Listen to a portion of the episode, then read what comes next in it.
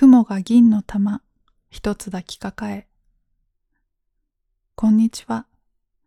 灰色の空が広がり、お天気ぐずつく日が増えてきました。空のご機嫌に振り回されて、体調や気分がすっきり晴れない日も多くあります。お変わりありませんか？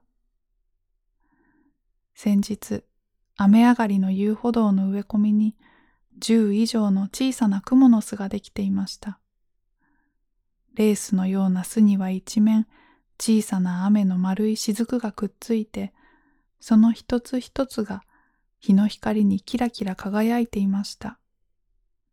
まるで銀色に光るウゴのオセロ大会のようでした。この時期は雨の恵みを得て草木が育ち、虫の活動も活発になってきますね。働くアリの数も増え、花から花へ舞う蝶やクローバーに集まる小さな蜂、そしてできれば家の中に入ってきてほしくない虫も、その対策もそろそろ始めなくてはいけない頃です。数年前、家族がムカデに噛まれたことがありました。玄関で靴を脱ぎ、スリッパを履いた瞬間、痛みに叫び出し、こちらは何が起こったかわからず、おろおろ。その瞬間、見たことのない大きなムカデがマッハのスピードでリビングの奥へと走り去るのが見えました。救急センターへ電話しながら腫れ上がる足を応急処置。幸い大事には至りませんでしたが、その後、カーテンが揺れるだけで大騒ぎするほど取り逃がした大ムカデにしばらく怯えて過ごしました。アナフィラキシー症候群の心配もあり、今もムカデを見ると過剰に反応してしまいます。私の住む場所は自然が豊かなのはいいのですが、いろんな虫が家の中に入ってきます。でも考えてみれば私たちの方が後から引っ越してきたわけで、彼らの場所にお邪魔しているのはこちらの方なのではと思うようになりました。それからというもの、虫の皆さんになるべく迷惑をかけぬよう、家の周りに結界を張るがごとく、自衛を心がけるようになりました。具体的には、玄関に虫の好まないハーブを植えたり、窓を開けるたび、発火スプレーをシュッと一吹きしたり、心なしか思わぬ遭遇に悲鳴を上げることが減りました。家の中に爽やかな香りも広がり、一石二鳥です。ハーブや発火に全くお構いなしの様子なのは雲です。家の中、外、構わずよく巣を作ります。でも、お互いに使わない空間を共有しているので、現役の巣はそのままにしています。そして空き家になったものは、もういいよねと取り去るようにしています。どこにいようとも、自分の世界を淡々と作り上げる雲。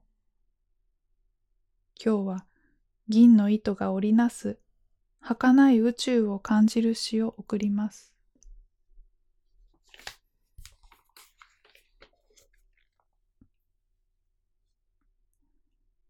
The spider holds a silver ball in unperceived hands, and dancing softly to himself, his yarn of a pearl unwinds. He plies from knot to knot in unsubstantial trade, supplants our tapestries with his in half the period. An hour to rear supreme his continents of light, then dangle from the housewife's broom his boundaries forgot. 雲が銀の玉一つ抱きかかえ手の内見せぬまま一人軽やかに踊りながら真珠の糸をほどいてゆく。何もないところから何もないところへと編み上げてゆく。命を紡ぐそのためだけに気づけばもう壁の飾りに取って変わって。一時間もすればそれは素晴らしい光と一続きの世界が出来上がる。次の瞬間家の人のほうきにぶらり。世界の継ぎ目はもう過去のもの。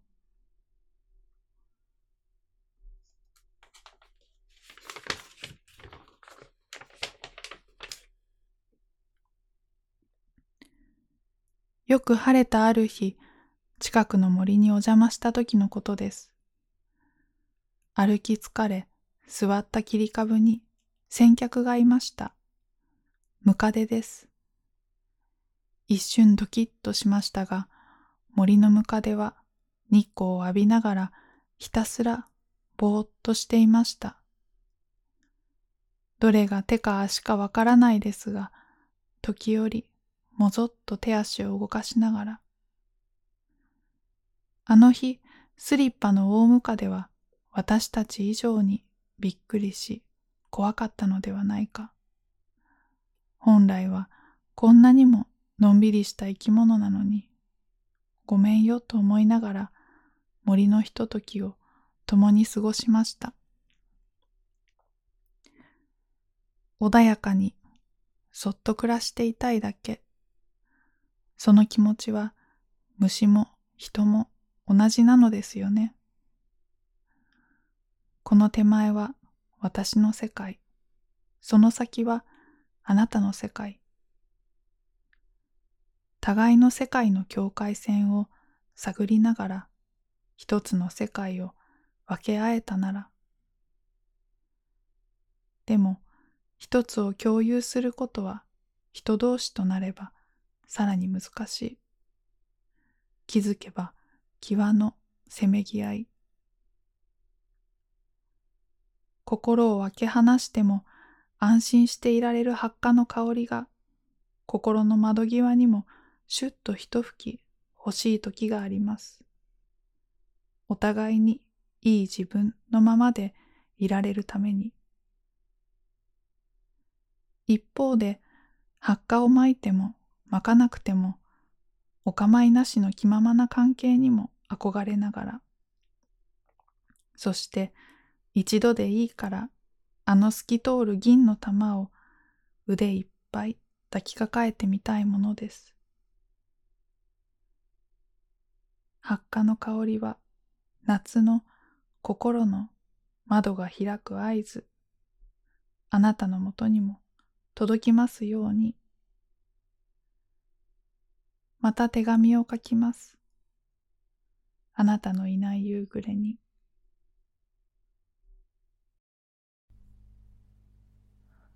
小谷文コメント。エミリー・ディキンソンの主役に寄せて。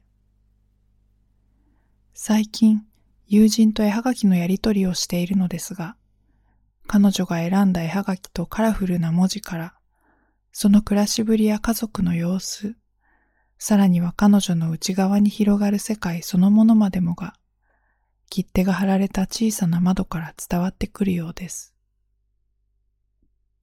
手紙は肉体は伴わず精神だけを伝えるという点で、私にはいつも不滅そのもののように思われるのです。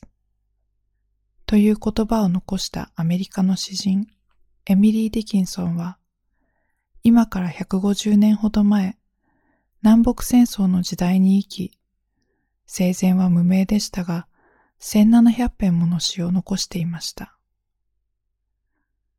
その暮らしはいつも白いドレスを身にまとい、自宅からほとんど外に出ることはありませんでした。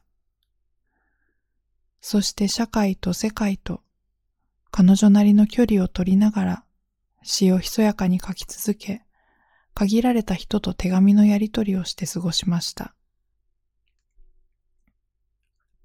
彼女の詩や手紙には、閉じた窓の向こうに彼女が見つけた、いつまでも失われることのない世界が広がっています。